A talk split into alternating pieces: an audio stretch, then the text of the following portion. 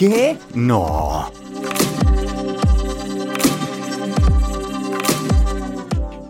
Coincidencias.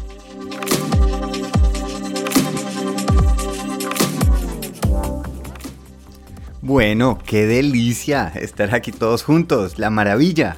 Bienvenidos a Quiero mi Rush. Oigan, el sábado decidimos ir a Frankfurt a ver cine.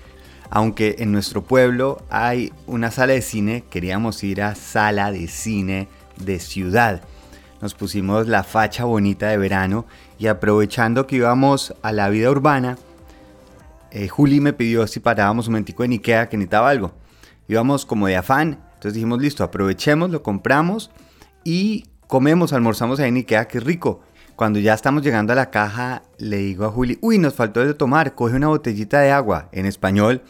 Y de repente la persona enfrente nuestro, una mujer joven, bonita, nos dice en español, miren, mejor cojan un vaso y lo pueden rellenar y es mejor. Y le dije, uy, tiene toda la razón, mil y mil gracias. Listo, nos fuimos a sentar a almorzar cada uno en su mesa. Al final ella se acerca con su acompañante, un alemán, y me dice, ¿tú eres Pablo de Rush? Y quedamos fríos.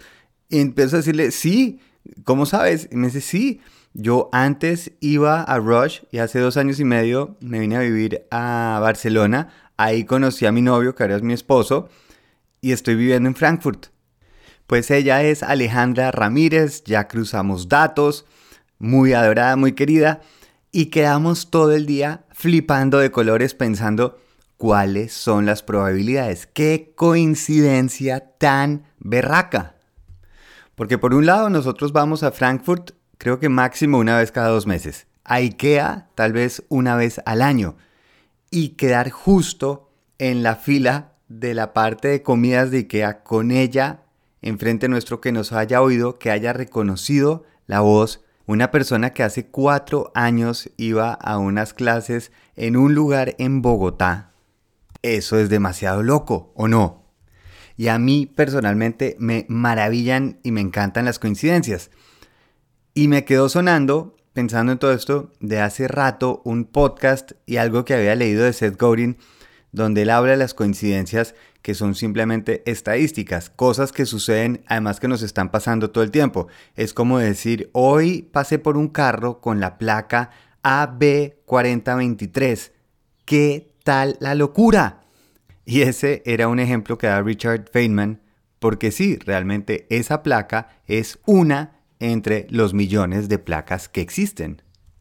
Imagínense si yo tengo la suerte de ganarme la lotería y luego al mes compro de nuevo otro billetico de lotería. La probabilidad de ganar es la misma que el resto de las personas. No es como que la lotería se acuerde y diga, ah, no, ya este calvito ya se ganó una vez algo. Si yo veo esta noche una estrella fugaz, me puede parecer una cosa increíble y mágica. De pronto por una persona estadística me va a decir, bueno, no, es que tantos X números de meteoros se queman en la atmósfera cada día. Pero lo que yo siento con eso es como me pasó algo increíble y alguien simplemente me lo vuelve en números fríos, rígidos, pues lo que pasa con mi espíritu hace... Imagínense que estamos lanzando una moneda al aire y cuando está en el aire digo cara y sí cae cara, después digo sello y sí cae sello y después digo sello y cae sello y dice ¡guau! tres veces y alguien le puede decir bueno, realmente tenía el 12.5% de probabilidad de lograrlo, un octavo, es decir 50% por 50% por 50%. Por eso yo puedo ver esa coincidencia con Alejandra en Ikea ese día precisamente como un número y decir, ah, ok, sí. O puedo decir, qué nave, como uno atrae, como uno conecta. Y mi mundo se vuelve un poquito más mágico. En un podcast había hablado de la probabilidad de uno ser la persona que es ahora en este momento del universo. Y es una en 10 al poder de 2.685.000. Solo para que se hagan una idea, la cantidad de átomos en el universo es 10 al poder de 80. si entiendo todas las generaciones que tienen que haber sobrevivido durante cientos de miles de años, esa información genética, que se conozcan esas parejas en esos momentos de la Tierra que sobrevivan para llegar a ser yo, pues me asombro, soy un milagro. Y sí, me parece increíble haber conocido a Alejandra ese día bajo todas esas coincidencias. Me parece un regalo. Y yo creo que si uno empieza a practicar, a ver esas coincidencias, lo ve como esos regalitos, esos milagritos, y se vuelve uno bueno en identificarlos. Porque Seth Godin sí tiene razón, están pasando todo el tiempo. Por ejemplo, si ahorita tuvieran una bola de tenis en la mano y la lanzan con fuerza dentro de la habitación que están, la forma en que rebota esa bola de tenis y se mueve a través de ese espacio contra los otros objetos, volver a repetir ese tiro es muy, muy, muy, muy improbable. Pero lo que hace una gran diferencia es mi reacción a esa improbabilidad.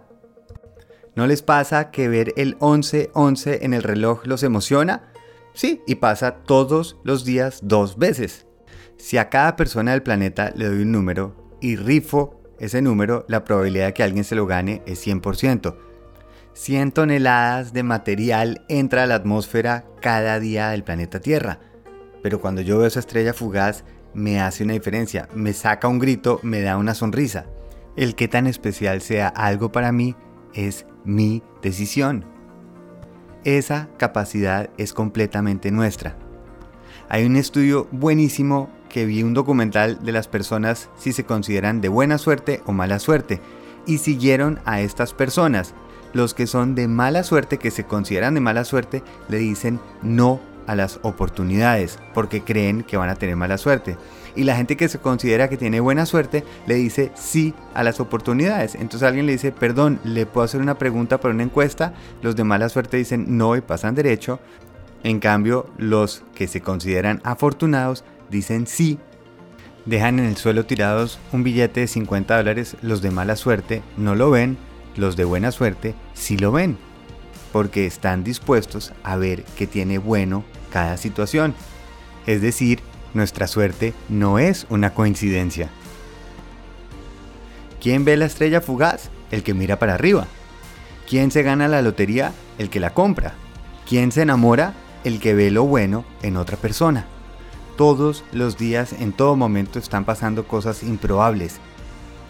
Y justamente ahí está en mi poder, en mi capacidad de reconocerlas, agradecerlas y ojalá compartirlas. Alejandra, al acercarse a nuestra mesa a hablar y compartir esa casualidad, nos terminó dando fue un regalo. Y yo no sé ustedes, pero a mí me fascinan los regalos. Abramos hoy esos ojos, abrámonos a las oportunidades, dejémonos maravillar. Gracias de nuevo a todas y todos. Me encantaría oír sus historias de coincidencias absurdas. Aquí abajo en el podcast está la opción para que la puedan escribir y las podamos compartir. Y hablando de compartir, si quieren mandarle este podcast a alguien y decirle, mire, esto me está pareciendo rico y bonito, pues la machera. Mañana es viernes de preguntas y respuestas y está buena, buena la pregunta. Feliz viaje.